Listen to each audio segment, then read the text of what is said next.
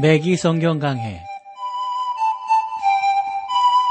Thru the Bible 제공으로 창세기부터 요한계시록까지 강해한 매기 목사님의 강해 설교를 보내드리는 매기 성경 강해 오늘도 목동제일교회 김성근 목사님께서 말씀을 전해주시겠습니다.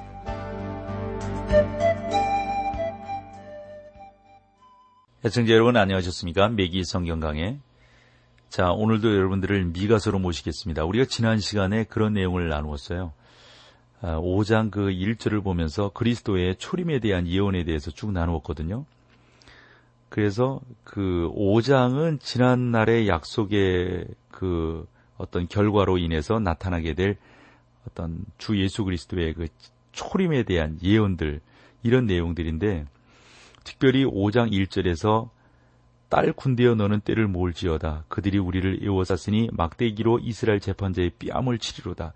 그래서 이스라엘 재판자의 뺨을 치리로다. 요 내용을 우리가 어떻게 해석을 해야 될 것인가?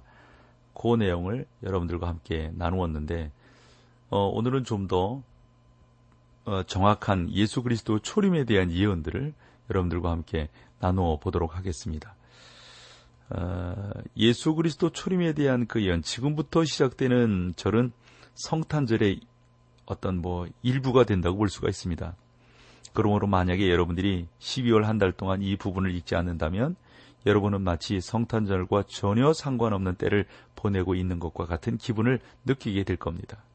그러나 우리는 예수님께서 태어나신 날이 12월 25일이 아닐 것이라고 확신을 합니다. 12월 25일을 성탄절로 택한 것은 겨울에 태어나신 예수님의 탄생을 계절에 맞추기 위해서였습니다. 그런데 사실은 예수님께서 봄에 태어나셨을 가능성이 더 높지요. 왜냐하면 겨울에는 목동이 양떼를 이끌고 언덕에 나오는 일이 거의 없기 때문입니다. 겨울에는 양들을 언덕을 따라 나 있는 우리에 가두어 놓는 것이 일반적인 이스라엘의 어, 그 목동들의 어떤 자세이니까요. 주 532년경에 한 통의 달력이 제작되었는데 그것은 오늘날 우리가 사용하고 있는 그림의 자료가 되고 있습니다. 그것은 1년의 날수 계량이 부정확하게 만들어졌는데 그것은 4년 만에 한 번씩 돌아오는 윤년 때문입니다. 그리고 1752년도에도 만들어진 달력이 있는데 무려 열 하루를 건너 뛰었습니다. 그렇게 본다면 어, 미국 대통령인 조지 워싱턴이 태어난 것은 2월 22일이 아닌 것이죠. 그가 실제 태어난 것은 2월 11일이 되는 것입니다. 마찬가지로 우리는 예수 그리스도께서 태어나신 날도 12월 25일이라고 장담할 수가 없습니다. 그것은 안식일을 지키는 문제와 관련해서도 의문을 제기할 수 있게 되는 것이죠.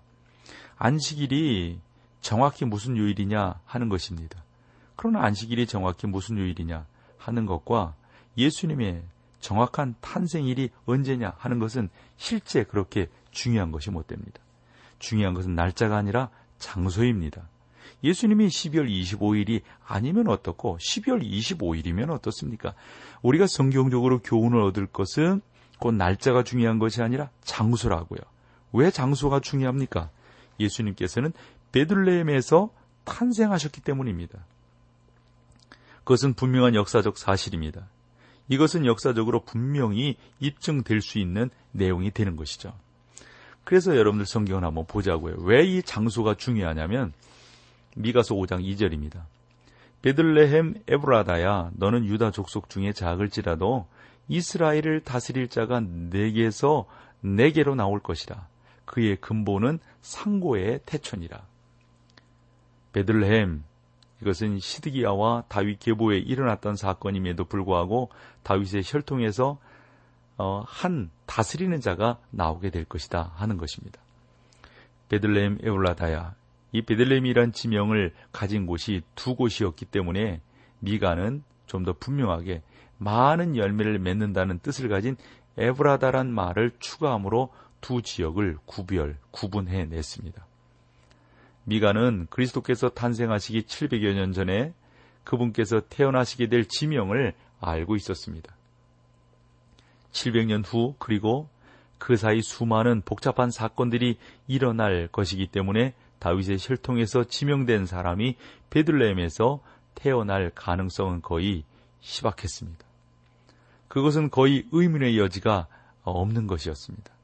그것은 가능성이 없는 일이었습니다. 베들레헴에는 다윗의 가족 가운데 살고 있는 자가 아무도 없었기 때문입니다. 그들은 뿔뿔이 흩어져 있었습니다. 유대인의 이산으로 뭐 그뭐 뭐 얼마나 많이 그 전쟁으로 어, 흩어져 있었습니까? 나사렛에서는 다윗의 혈통에 속한 한 가정이 살고 있었는데 그런데 미가 선지자의 예언에 의하면 하나님의 아들이 태어날 곳은 나사렛이 아니라 베들레헴이라 하는 겁니다. 이러한 예언은 예수님께서 탄생하실 때 율법 학자들이 박사들에게 베들레헴으로 갈 것을 지시한 유일한 근거가 되는 것이죠. 율법 학자들이 미가의 예언을 인용한 것은 그것이 아직 실현되지 않았지만 그곳에서 예수님이 탄생할 것을 믿었기 때문입니다. 예수님의 베들레헴 탄생에 대해서는 우리가 당시의 상황에 대해서 특별히 주목할 만한 것을 발견할 수 없을 만큼 잘 알고 있습니다. 누가복음에서는 당시의 상황에 대해 몇 가지 상세한 것들이 기록되어 있는데 가이샤 아구스도가 조세령을 내림으로 마리아는 나사렛을 떠났다 하는 겁니다. 만약에 마리아가 탄 어린 나귀가 넘어져서 그녀가 떨어지기라기도 했다면 예수님께서 여행지에 어디에선가 태어나셨을 겁니다. 그러나 나귀는 넘어질 수 없었습니다. 그것은 이미 700여 년 전에 미가 선지자가 예수님께서 베들레헴에 태어나실 것을 예언했기 때문입니다. 어린 나귀는 마리아를 계획에 따라 그곳에 데려다 주었습니다. 그것은 영원 전부터 계획된 것입니다. 그것은 오늘날의 제트기보다 우주선보다 그 어떤 것보다 더욱더 정밀한 것입니다. 네 개로 네 개에서 네 개로 나올 것이라. 네 개로 어, 네 개로라는 말은 예수님께서 아버지의 뜻을 행하고 그분의 계획을 이루기 위해 오시게 되리라는 것을 암시하고 있습니다. 그의 근본은 상고의 태초이니라. 예수님께서 인간의 몸을 입고 세상에 오신 것은 그분의 인성을 나타냅니다.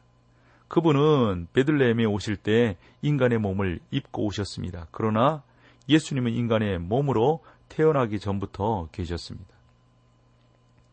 미가 선지자와 동시대의 인물인 이사야는 이것이 사실임을 입증해 주고 있는 것이죠. 봐라 처녀가 잉태의 아들을 낳을 것이요 그 이름을 임마누엘이라 하리라 이사야서 7장 14절입니다. 그러니까 이사야는 그리스도께서 오실 것에 대해서 더 많은 것을 알고 있었던 겁니다. 9장 6절도 보면 이는 한 아기가 우리에게 낳고 한 아들을 우리에게 주신 바 되었는데 계속해서 뭐라고 말합니까? 우리에게 이 말은 이 말을 쓸 때 그는 어, 뭐 대한민국을 생각한 것도 아니고 미국을 뭐 중국을 일본을 생각한 것도 아니라 이스라엘을 염두에 두고 그렇게 말을 한 것이죠. 한 아기가 낳고 이것은 예수님의 인성을 나타냅니다. 한 아들을 주신 바 되었는데 이것은 예수님의 신성을 의미한다는 점에서 육적인 탄생을 말하는 것이 아니라 그러므로 아이는 베들레헴에서 탄생했지만 아들은 영원 전부터 있었다 하는 것입니다. 시편 기자는 이것에 대해서 다음과 같이 말을 했습니다. 산이 생기기 전 땅과 세계도 주께서 조성하시기 전 영원부터 영원까지 주는 하나님이시니이다. 히브리어 성경은 이것을 과거의 영원한 때에서부터 미래의 영원한 때까지 주어지는 하나님의 신이라고 매우 생생하게 표현하고 있음을 봅니다. 예수께서는 우리가 상상할 수 있는 까마득한 과거로부터 하나님이셨습니다. 그분은 영혼으로부터 나오셨으며 하나님의 영원하신 아들이십니다.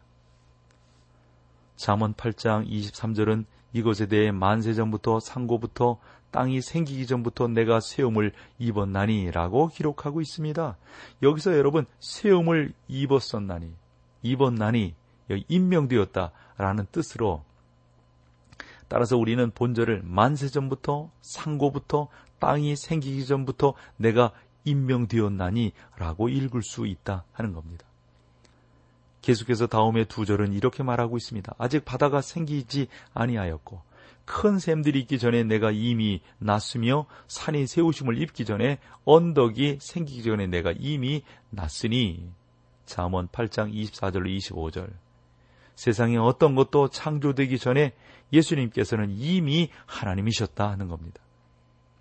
그러나 정한 기한이 임하자 작은 마을인 예루살렘에 탄생하심으로 피조 세계에 우리 주님이 오시게 되는 겁니다. 자, 여기서 우리 찬송 함께하고 좀 더 예수 그리스도의 탄생에 대해서 여러분들과 나누도록 하겠습니다.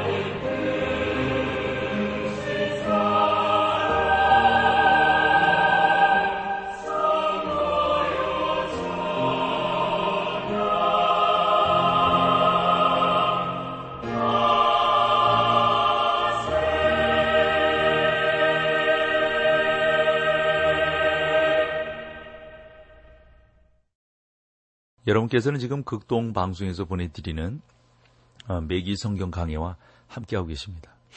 그렇게 예수 그리스도는 모든 만물이 탄생하기 전부터 이 땅에 아, 전부터 계셨고 그 미가의 예언을 좇아서 이, 그 베들레헴 거기에 오시게 되었다 하는 거죠.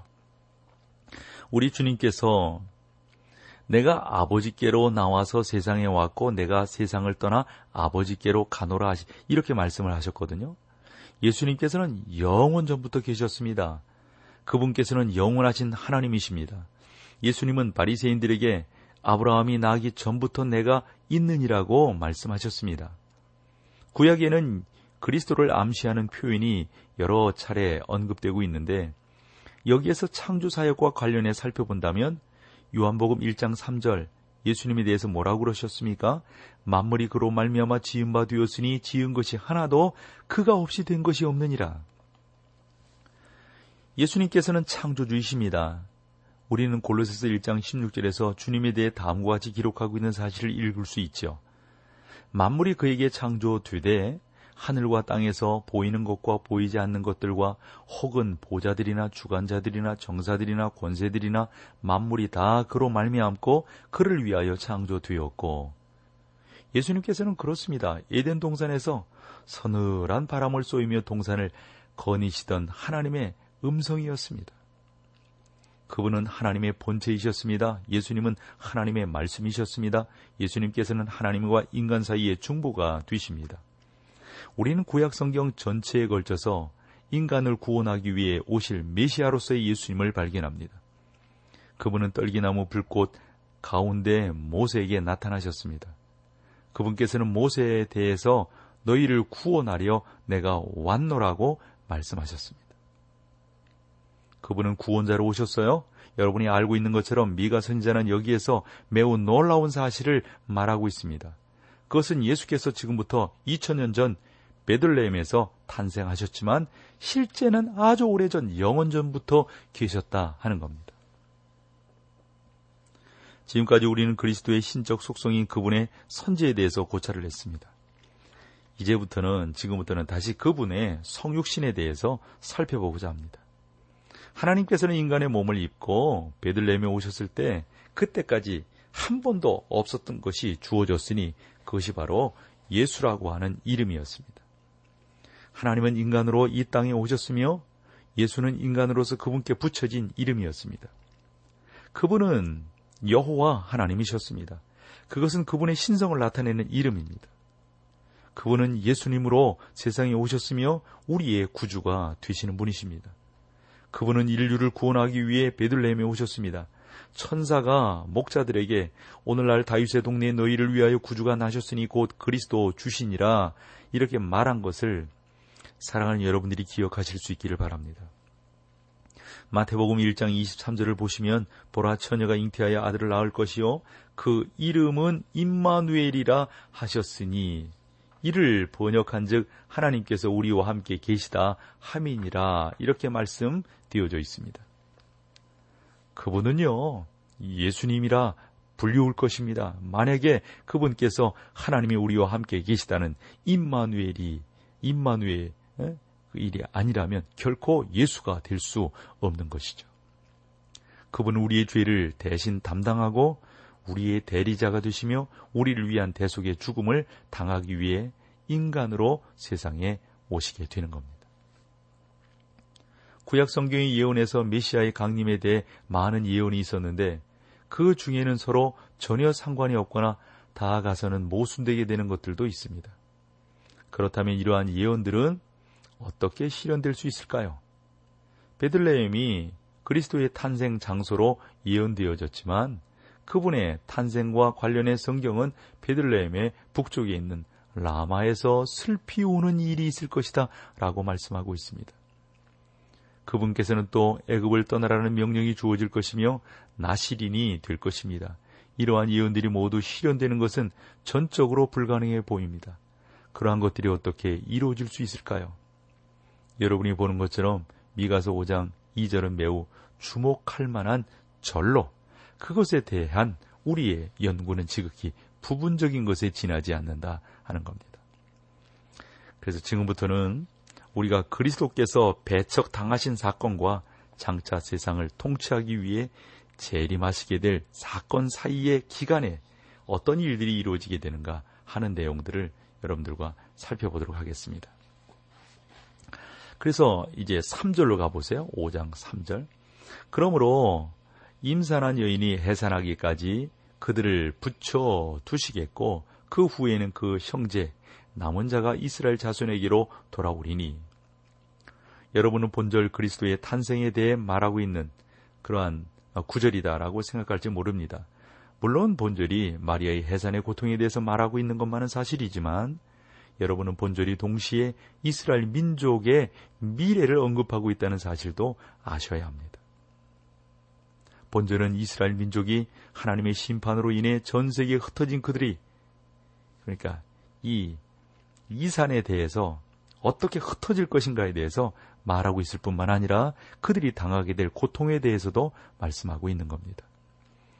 대환란기는 이스라엘 백성이 거쳐야 할 고통의 기간이었습니다. 그 후에는 그 형제 남은 자가 이스라엘 자손에게 돌아오리니 그때 전 세계에 흩어져 있는 유대인들이 다시 돌아오게 될 것이다 하는 겁니다. 5장 4절로 가볼까요? 그가 여호와의 능력과 그 하나님 여호와의 이름의 위엄을 의지하고 서서 그 때에서 먹여서 그들로 안연히 거하게 할 것이라. 이제 그가 창대하여 땅끝까지 미치리라. 본절에서는 예수님이 당신의 양을 먹이시는 목자로 묘사되고 있습니다. 그분께서는 교회의 목자가 되신가 동시에 이스라엘 백성에게 꼴을 먹이시는 목자가 되십니다. 베들레헴에서 태어나 당신의 백성에게 배척을 당하신 예수께서 당신의 양을 먹이실 겁니다. 저는 예수님에 대한 비유 가운데 목자보다 더 훌륭한 것이 없다고 생각을 합니다. 목자는 양에 대한 예수님의 보살핌과 보호와 구원을 나타내 줍니다. 예수님은 양을 위해 당신의 목숨을 바치신 선한 목자라고 여러분 우리가 성경에서 많이 알잖아요. 요한복음 10장이라든가 시편 22편을 보면 나오지 않습니까? 그분은 오늘날도 당신의 양을 지키고 계신 훌륭한 목자이십니다. 여호와는 나의 목자시니 내가 부족함이 없으리로다. 그가 나를 푸른 초정에 누이시고 쉴 만한 물 가으로 인도하시는 예. 여러분 우리가 평안할 수 있는 것은 그분이 우리의 목자가 되어 주시면 되는 겁니다. 장차 영광 가운데 오실 목자장이 되신다고 시편 24편은 설명하고 있습니다. 우리는 예수님의 모든 사역을 목자의 신분으로 설명하고 이해하고 받아들이는 것이 무엇보다도 중요합니다. 5절 한 절만 더 볼까요? 이 사람은 우리가 평강이 될 것이라. 아수르 사람이 우리 땅에 들어와서 우리 궁들을 밟을 때에는 우리가 일곱 목자와 여덟 군 왕을 일으켜 그를 치리니 아수르 여러분 여기는 우리가 이사야의 예언에서 발견하는 것처럼 마지막 때 이스라엘 민족을 공격하게 될 대적 국가들을 말하고 있다고 생각하시면 됩니다. 어, 그러니까 미가 선지자 시대에 아수르는 아주 그 매우 난폭했어요. 북왕국 이스라엘을 포로로 잡아갔습니다. 우리가 일곱 목자와 여덟 군왕을 일으켜 그를 치리니 여기서 일곱과 여덟이란 두 개의 숫자는 완전수예요. 그래서 하나님께서 이스라엘을 위해 만반의 준비를 다 해 놓으셨다라고 하는 것을 상징하고 있는 것이죠. 우리는 이 두 개의 숫자에 담겨 있는 이러한 의미를 성경의 다른 곳에서 찾아볼 수가 있는데 제가 소개를 해볼게요. 잠언 6장 16절, 전도서 11장 2절 그렇습니다. 이렇게 우리 주님께서 인성으로서 또 신성으로서 우리에게 분명히 임하셨다고 하는 사실, 그분이 우리의 심판주가 되신다는 사실을 우리가 또 다음 시간에 좀 더 자세히 나눠보도록 하겠습니다. 오늘은 여기까지 할게요. 함께 해주셔서 고맙습니다.